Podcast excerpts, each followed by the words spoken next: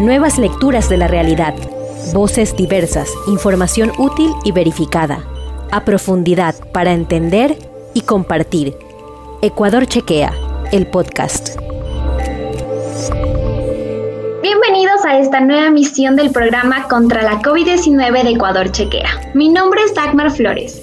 En este programa nosotros analizamos todos los temas relacionados a causa de la pandemia del coronavirus. Contaremos con la participación de expertos en medicina y salud pública para disipar los mitos o contenidos engañosos que circulan alrededor de la COVID-19. Este espacio también será un espacio informativo sobre los de la pandemia y estaremos con ustedes cada miércoles desde las 5 de la tarde hasta las 5:30. Gracias a todas las personas por acompañarnos en esta transmisión. En este programa analizaremos qué es la inmunidad de rebaño y cómo la conseguimos. También definiremos el contagio comunitario y su incidencia. Nuestras invitadas hoy son Inti Quevedo, que es médica magíster en salud pública por la Universidad de Chile, con experiencia en control de epidemias. Es experta también en salud pública y género y control de enfermedades transmisibles. ¿Cómo estás, Inti, hoy? Muchas gracias por acompañarnos. Bueno, también nosotros tenemos el acompañamiento de Claire Moslin, que es doctora en virología de la Unidad de Biología de los Virus Entéricos del Instituto de Pasteur en París. También es máster en enfermedades infecciosas, ingeniera en ciencias biológicas y también docente investigadora de la Universidad de las Américas. Hola, Claire, un gusto. Buenas tardes, un gusto estar aquí. Gracias por acompañarnos. Inti, ¿cómo estás? Vamos a comenzar, o antes de empezar con la transmisión, quiero recordarles a todas las personas que nos miran que pueden hacer preguntas a nuestras invitadas a través del chat. Y bueno, empezamos la inmunidad de rebaño de la vacunación y no por medio de la propagación masiva del virus. Define que el porcentaje de personas que deben ser inmunes para lograrla varía en cada caso. Por ejemplo, contra el sarampión es necesario vacunar aproximadamente al 95% de la población. El otro 5% estará protegido porque no se propaga entre las personas vacunadas. En el caso de la poliomielitis es del 80%. Contra el virus de la COVID-19 se desconoce el porcentaje. Entonces yo quisiera iniciar esta entrevista preguntando a Claire, ¿qué es y cómo funciona la inmunidad de rebaño? Bueno, antes de explicar el concepto de inmunidad de rebaño, creo que hay que recordar un concepto fundamental de cómo funcionan los virus. Un virus es lo que se llama un parásito obligatorio, es decir que un virus necesita infectar un individuo, que se llama su huésped, y ingresar en sus células para replicarse. Un virus cuando está fuera de un individuo, no se puede multiplicar, no puede hacer nada y básicamente se degrada y desaparece. Entonces, los virus necesitan circular en una población y lo que van a hacer para multiplicarse, para mantenerse en esta población es infectar a un individuo, replicarse, transmitirse a otro individuo, replicarse y así sucesivamente. Un virus tiene que mantener esta cadena de infección o cadena de transmisión para seguir circulando y seguir presente en esta población. Eso es muy importante porque explica por qué funciona la inmunidad de rebaño. En una población, si los individuos empiezan a ser inmunes frente al virus, es decir, que no pueden ser infectados porque ya fueron infectados, se recuperaron y ahora están inmunizados o porque se les inmuniza gracias a una vacuna. Esos individuos ya no pueden ser infectados y entonces no van a impedir que el virus siga esta cadena de infección, siga circulando. Y cuando el porcentaje de personas dentro de una población aumenta, va aumentando y llega a porcentajes como mencionó Dagmar de 80-95% dependiendo del virus.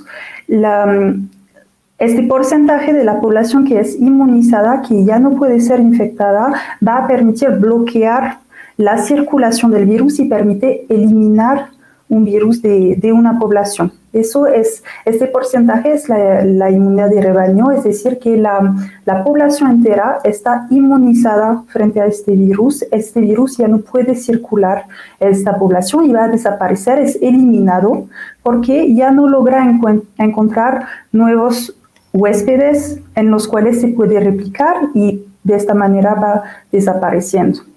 Entonces, cuando se puede llegar a esta inmunidad de rebaño es lo ideal, porque eso permite eliminar un virus de una cierta población o eventualmente de la superficie del mundo y lograr la erradicación de este patógeno. Entiendo. Inti, quisiera preguntarte, cuando se habla de la COVID-19, no hay un porcentaje específico que se da para lograr la inmunidad de rebaño. ¿Por qué sucede esto? Sí, muchísimas gracias. Buenas tardes. Gracias por la invitación. Como bien explicaba Claire, digamos, la inmunidad colectiva va a depender de que esa población determinada, ese país, esa provincia, esa ciudad, tenga a las personas susceptibles, ¿verdad?, ya protegidas contra la enfermedad. Una forma es... que es la forma que queremos evitar, es que las personas enfermen y generen las defensas, ¿no? Es decir, una persona se enfermó, sobrevivió, ¿verdad? Y su cuerpo genera estas defensas que luego podrán combatir a la enfermedad. Pero habrán otras personas, y esto es lo deseable, que no necesariamente tienen que enfermarse, sino que se vacunan y van a obtener las defensas. Ahora, para calcular este porcentaje, es decir, en el mundo moderno, nosotros hablamos de inmunidad colectiva o inmunidad de rebaño cuando hablamos de vacunas, no cuando hablamos de tener, no pensamos en la inmunidad colectiva a través de la enfermedad de las personas, digamos. Ya tenemos algunas, ya desde el siglo pasado, digamos, que las vacunas fueron introducidas. Las sociedades modernas apuntan hacia eso, ¿no? A poder desarrollar vacunas para proteger a la población. ¿Cómo se calcula cuál es este porcentaje? Va a depender de la epidemia en ese momento, es decir, si tenemos una alta transmisión o tenemos una baja transmisión. Si tenemos una baja transmisión, digamos, vamos a necesitar que pocas personas estén inmunizadas, pero si estamos hablando de que tenemos un alto número de personas contagiadas, hemos visto cómo, tú bien lo señalabas, Dagmar, la transmisión del coronavirus, de la COVID-19, es, digamos, bastante similar la tasa de transmisión con el sarampión, que también es una enfermedad altamente transmisible, ¿verdad? Entonces, en ese sentido, uno calcula un numerito que se llama el RT, que es una tasa para saber cómo está el contagio en esta población, para ponernos una meta rápida. O sea, yo sé que si quiero evitar muertes, sobre todo, porque siempre en salud pública la primera meta es evitar muerte, luego voy a cortar la transmisión, pero uno calcula y dice, ¿sabes qué? En esta población tengo que llegar a esta cobertura. Sin embargo, digamos, de manera general, conocemos que tener al 95% de la población general inmunizada es una cobertura útil, nos sirve epidemiológicamente y alcanzamos esta inmunidad colectiva de rebaño. Si queremos ser en momentos de crisis como las de ahora, si recién tenemos una vacuna, si recién se ha desarrollado, recién llegó al país, vamos a hacer este cálculo más fino, ¿no? Para decir, ¿sabes qué? Yo con un 70% en esta provincia que tiene la más alta tasa de mortalidad, alcanzando eso rápidamente, y eso sirve más, sobre todo, para temas logísticos. Si yo sé que tengo que alcanzar el 70% en 4 semanas, divido los locales, las logísticas, los vacunadores y demás, precisamente para alcanzar esa meta en lo más rápido posible. Un ejemplo es lo que hace el Ecuador todos los años con la vacuna de la influenza. Ecuador todos los años pone la vacuna de la influenza, sobre todo ahora en noviembre y diciembre, porque esa es la estacionalidad, ahí es cuando circula el virus de la influenza, y más o menos el Ecuador pone 2,5 millones de vacunas cada mes. En 2 meses tenemos cerca de 5 millones de personas vacunadas según el esquema y la pauta de vacunación que tiene el Ecuador. Ok, y respecto justo a lo que nos está hablando un poco Inti, Existen estos métodos para llegar a la inmunidad de rebaño y de hecho circula mucha información sobre la inmunidad de rebaño y la infección masiva del virus. Entonces yo quisiera tal vez que Claire nos pueda ayudar con esto y quisiera preguntarle, ¿la inmunidad natural que logras con la infección del virus es suficiente o las vacunas son el método más seguro para lograrlo? Bueno, para que funcione la inmunidad de rebaño los individuos deben ser inmunizados. Hay dos maneras de llegar a esta inmunización, o como les decía, a través de la infección natural, es decir, un individuo se infecta, sobrevive, ha producido defensas inmunitarias que le permitieron eliminar el virus y guarda en memoria esas defensas y estará protegido, inmunizado para una posible infección secundaria. Eso depende, la duración de la memoria inmunológica depende de la infección inicial, depende del virus. Estamos viendo que en el caso del SARS-CoV-2 hay casos de reinfección, entonces parece que esta memoria inmunológica o la fuerza, digamos, de las defensas activadas no son tan buenas. Entonces, pero en todo caso hay una cierta protección debido a la infección natural. Y la otra manera es la inmunización a través de la vacunación.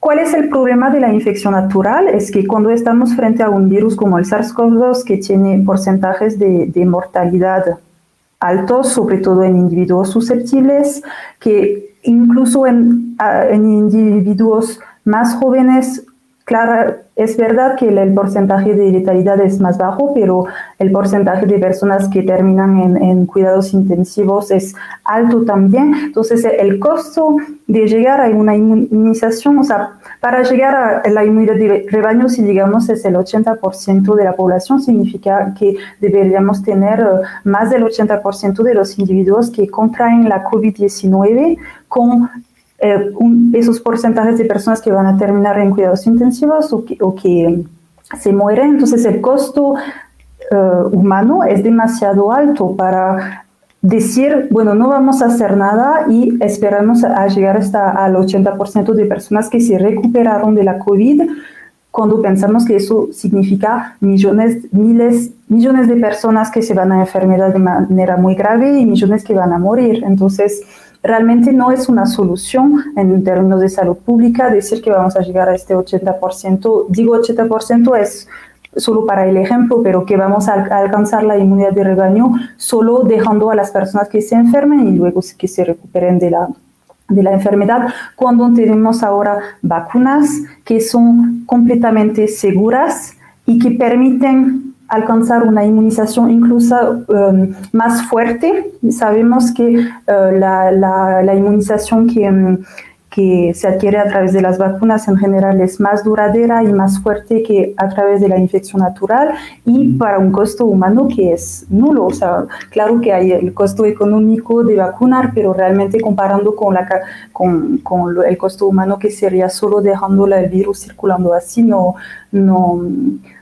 no hay comparación. Entonces realmente la vacunación es la única manera de alcanzar la inmunidad de rebaño de una manera segura, protegiendo al número mayor de personas. Entiendo, Claire. Y yo quisiera preguntar también, hablan mucho sobre el porcentaje que se puede llegar para la inmunidad de rebaño de la COVID-19. Se hablaba de un 70% de personas vacunadas, pero han surgido variantes. Y yo quisiera preguntar a Inti, ¿las variantes de la COVID-19 pueden afectar este porcentaje para alcanzar la inmunidad de rebaño? Sí, claro que sí. Estas variantes, que son mutaciones, finalmente que sufren los virus en general, mientras más circulen, más muta el virus. Por eso la importancia de poder cortar esa transmisión para que dejen de seguir desarrollándose estas variantes, porque es el proceso natural, digamos, el virus se adapta al medio en el donde está, entonces cómo se va adaptando, va mutando, va cambiando, y la mutación no es tan grande como para que sea una nueva cepa, pero sí para hacer una variante, ¿no? Entonces ya se han clasificado estas variantes.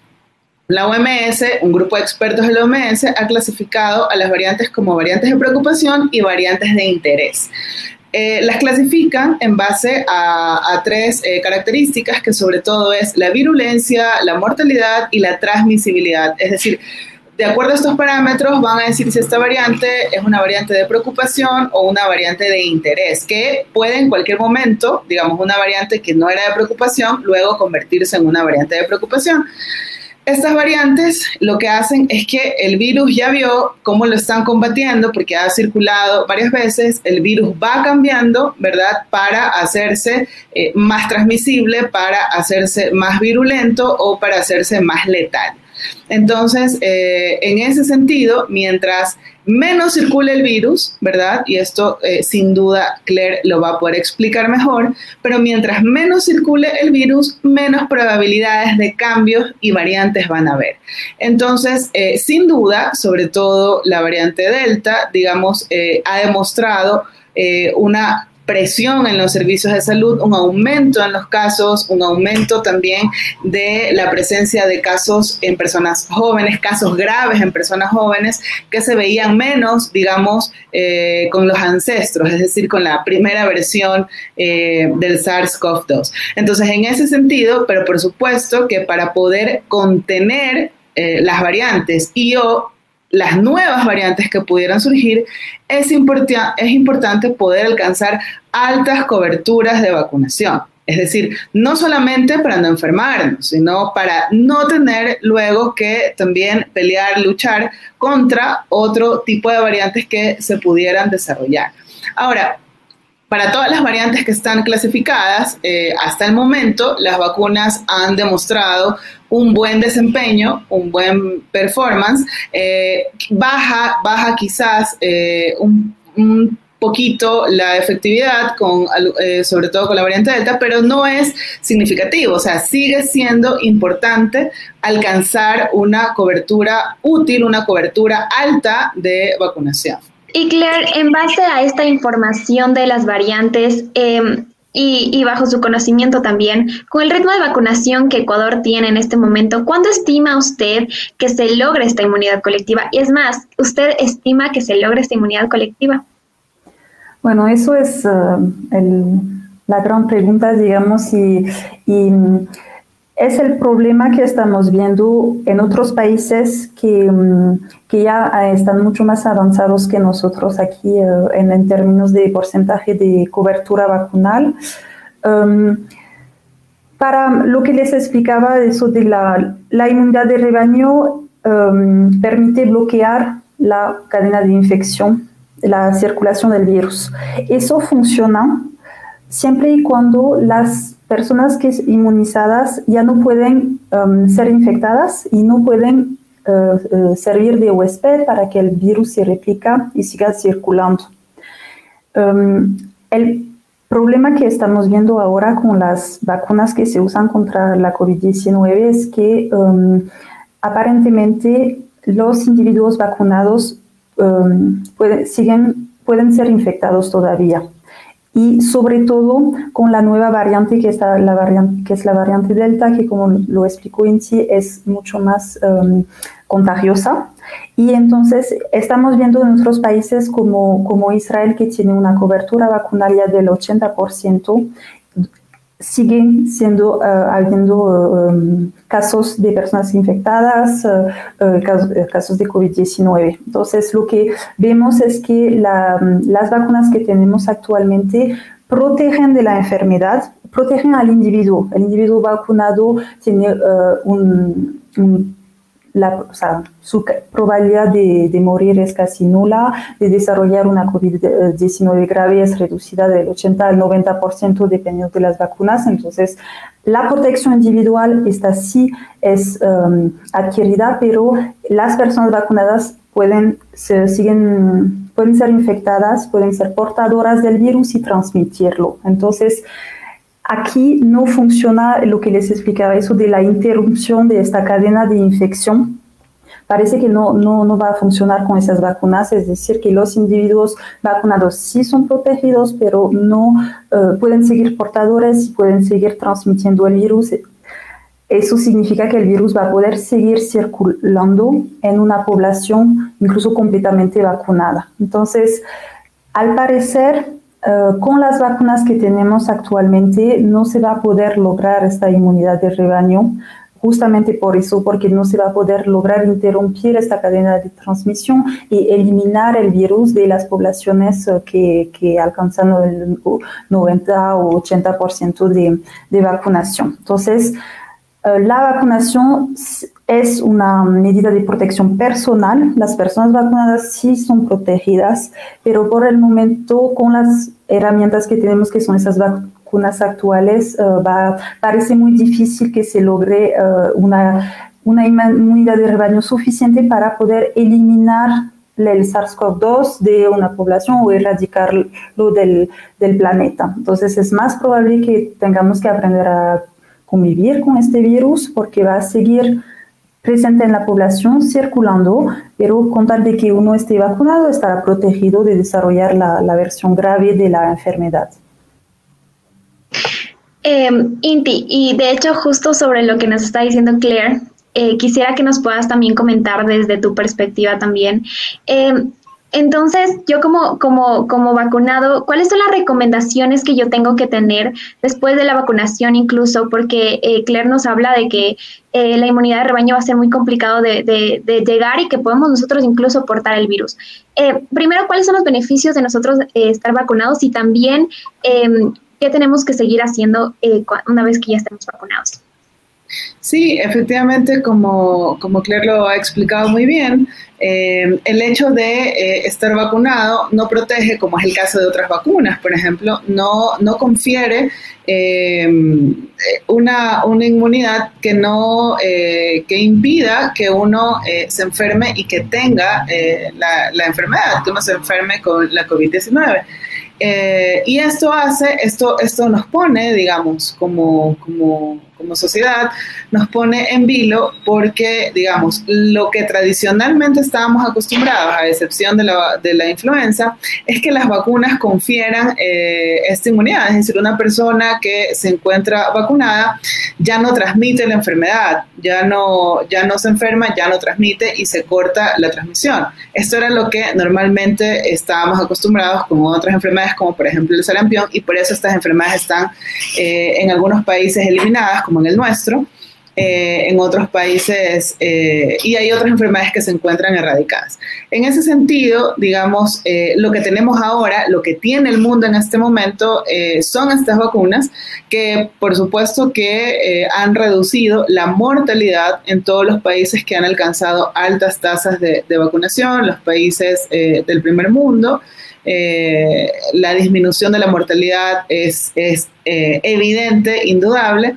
Por lo tanto, es lo que tenemos, es la herramienta que tenemos al momento. Hay estudios también que se están revisando las terceras dosis para ver si se genera una inmunidad incluso más estable, porque como bien explicaba Claire, todavía la inmunidad, tanto que genera la enfermedad como la que generan las vacunas, está en estudio, digamos. Seguimos todos los días conociendo y estudiando cómo se sigue comportando, pero con los datos que tenemos al momento, lo que podemos decir es que todavía es muy difícil alcanzar esa inmunidad, lo que no significa que no tenemos que vacunar a la mayoría de la población. Es decir, como meta de salud pública tenemos que seguir, como de hecho lo ha hecho el Ecuador. El Ecuador cambió, digamos, 180 grados su plan de vacunación. Hemos visto un aumento del 500% en cuanto a la vacunación, y ese tiene que seguir siendo el ritmo, ¿no? No desaconsejamos a la población, o sea, es que no vamos a alcanzar la inmunidad de rebaño, no te vacunes, no. Más bien, pensar que aunque estemos vacunados, nosotros podemos transmitir la enfermedad a un abuelo, a un padre, a una madre que tiene otras enfermedades, que tiene más riesgo de morir, y esa persona que no está vacunada puede presentar la forma grave de la enfermedad. Entonces, en ese sentido, siempre hay grupos. En todas las vacunas siempre hay grupos poblacionales que no pueden vacunarse. No pueden vacunarse porque o no están en la edad de vacunarse, o no pueden vacunarse porque tienen alguna enfermedad o tienen alguna enfermedad de base. Entonces, protegemos de todas maneras a esas personas cuando seguimos utilizando las medidas de distanciamiento, de lavado de manos y por ahora el uso de la mascarilla. Algunos estados en Estados Unidos han tenido que volver al uso de la mascarilla cuando habían dejado de usarla, ¿no? Digamos, la buena noticia de que algunos países vayan más adelante es que nosotros que vamos un poco más atrás vamos viendo precisamente las medidas correctas o no tan correctas que se tomaron en su momento. Entonces, las medidas de distanciamiento, las medidas de barrera como la mascarilla que va a impedir o va a disminuir o enlentecer la transmisión son las medidas que vamos a tener que seguir usando hasta poder ver posiblemente mejores vacunas o seguir estudiando la inmunidad que confieren las actuales vacunas. Bueno, quisiera recordarles a nuestra audiencia de Ecuador Chequea que estamos en Twitter, en Instagram y que visiten nuestro sitio web www.ecuadorchequea.com. A nuestros seguidores que se enlazan tal vez recientemente a nuestra transmisión, les contamos que estamos conversando sobre la inmunidad de rebaño y el contagio comunitario de la COVID-19. La ministra de Salud, Jimena Garzón, dijo que tras recibir y analizar los datos sobre la presencia de las variantes en el país, se determinó que alfa, gamma y delta se catalogaron como contagio comunitario. Entonces yo quisiera preguntar, Claire, ¿qué significa que estas variantes son de contagio comunitario? Bueno, el contagio comunitario significa que son variantes que ya están circulando a nivel local en el Ecuador. Básicamente cuando tenemos un paciente que presenta la infección, se infectó por SARS-CoV-2 y se identifica que se trata de la variante Delta. Y si analizamos que este paciente no ha viajado últimamente, no ha estado en contacto con nadie que ha viajado últimamente, significa que se contagió por esta variante Delta aquí en el país. Lo que eso es un contagio comunitario, significa que esta variante está circulando localmente y la gente se puede infectar por la variante sin tener ningún historial de viaje. Ok, ¿y cuáles son las características principales para identificar este contagio comunitario? Sí, como bien lo señalaba Claire, sobre todo es cuando al inicio de cualquier epidemia, digamos, y en este caso podemos recordar en el mes de febrero 29 del 2020, aquí en Ecuador se notificó el primer caso. Cuando uno tiene la introducción de un primer caso, ¿verdad?, dependiendo del tipo de enfermedad. Ahora ya sabemos que en el caso del coronavirus es un virus altamente transmisible. Se descubrió a finales de diciembre en China, en Wuhan, y aquí ya estuvo el 29 de febrero, ¿ya? Y está en todas partes del mundo de manera rápida y exponencial. Es decir, que no hay forma de que el virus no haya entrado a todos los países, ¿no? Lo que sí había forma, y de hecho algunos países lo han demostrado, es que la transmisión sea más lenta, ¿no? Por eso en algún momento las primeras campañas de salud pública eran aplana la curva, es decir, sí, nos vamos a enfermar, pero no todos al mismo tiempo, porque si nos enfermamos todos al mismo tiempo, colapsamos el hospital, no hay cama que alcance y no vamos a poder atender a las personas.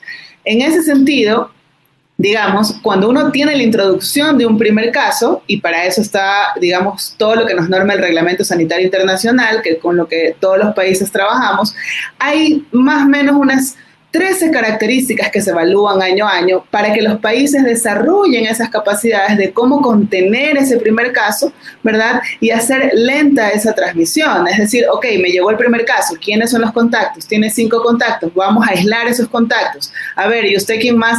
Y después, ese es el primer caso, ¿no? Y en el primer caso yo puedo tener 10 contactos. Luego capto el segundo caso y vuelvo a hacer lo mismo, lo vuelvo a contener casi como que le cayera un equipo SWAT, así de las películas, y los tenemos ahí y no los dejamos, ¿verdad?, que la enfermedad se disemine.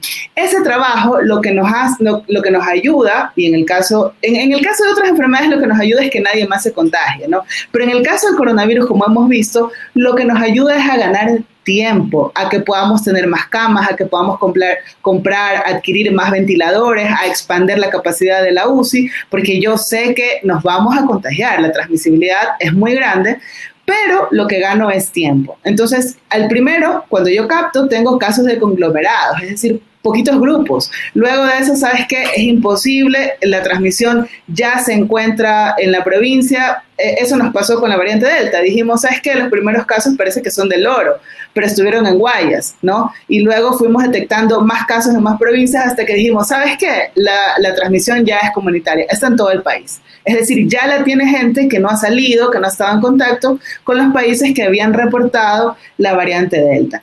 Entonces, para llegar a ese punto, lo que los países necesitan es tener esa capacidad de detección. Y la capacidad de detección va desde que el médico sospeche, porque todo sistema de vigilancia inicia con la sospecha del médico en el hospital, porque él es el que se encuentra al paciente.